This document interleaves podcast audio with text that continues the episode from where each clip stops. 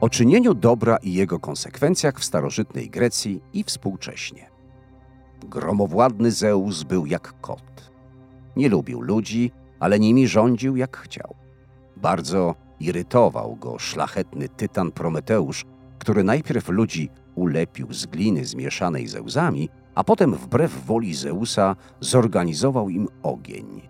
Następnie nauczył ich przetapiać metale, gotować jedzenie, uprawiać role, kuć zbroje, budować domy, czytać, pisać i ujarzmiać siły przyrody.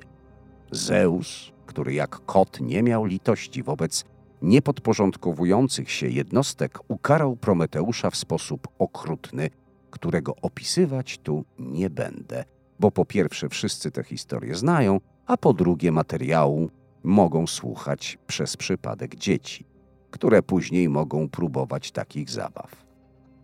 Dobrego Prometeusza uwolnił dzielny heros Herakles. Prometeusz po uwolnieniu znów zaczął działalność na rzecz ludzi. W wyniku zastosowanego przez niego podstępu ludzie mogli składać bogom w ofierze kości, zostawiając sobie pożywne mięso. Zeus odpłacił się zesłaniem Pandory z jej puszką pełną nieszczęść, które obsiadły ród ludzki. Nie tylko w starożytności działania społecznie użyteczne były traktowane przez władze źle. W Polsce dopiero ostatnio NSA uznał, że można odliczyć VAT naliczony związany z wydatkiem na przedsięwzięcia w ramach CSR, czyli społecznej odpowiedzialności biznesu. Prometeusz uśmiecha się teraz z zaświatów. Chcesz wiedzieć więcej?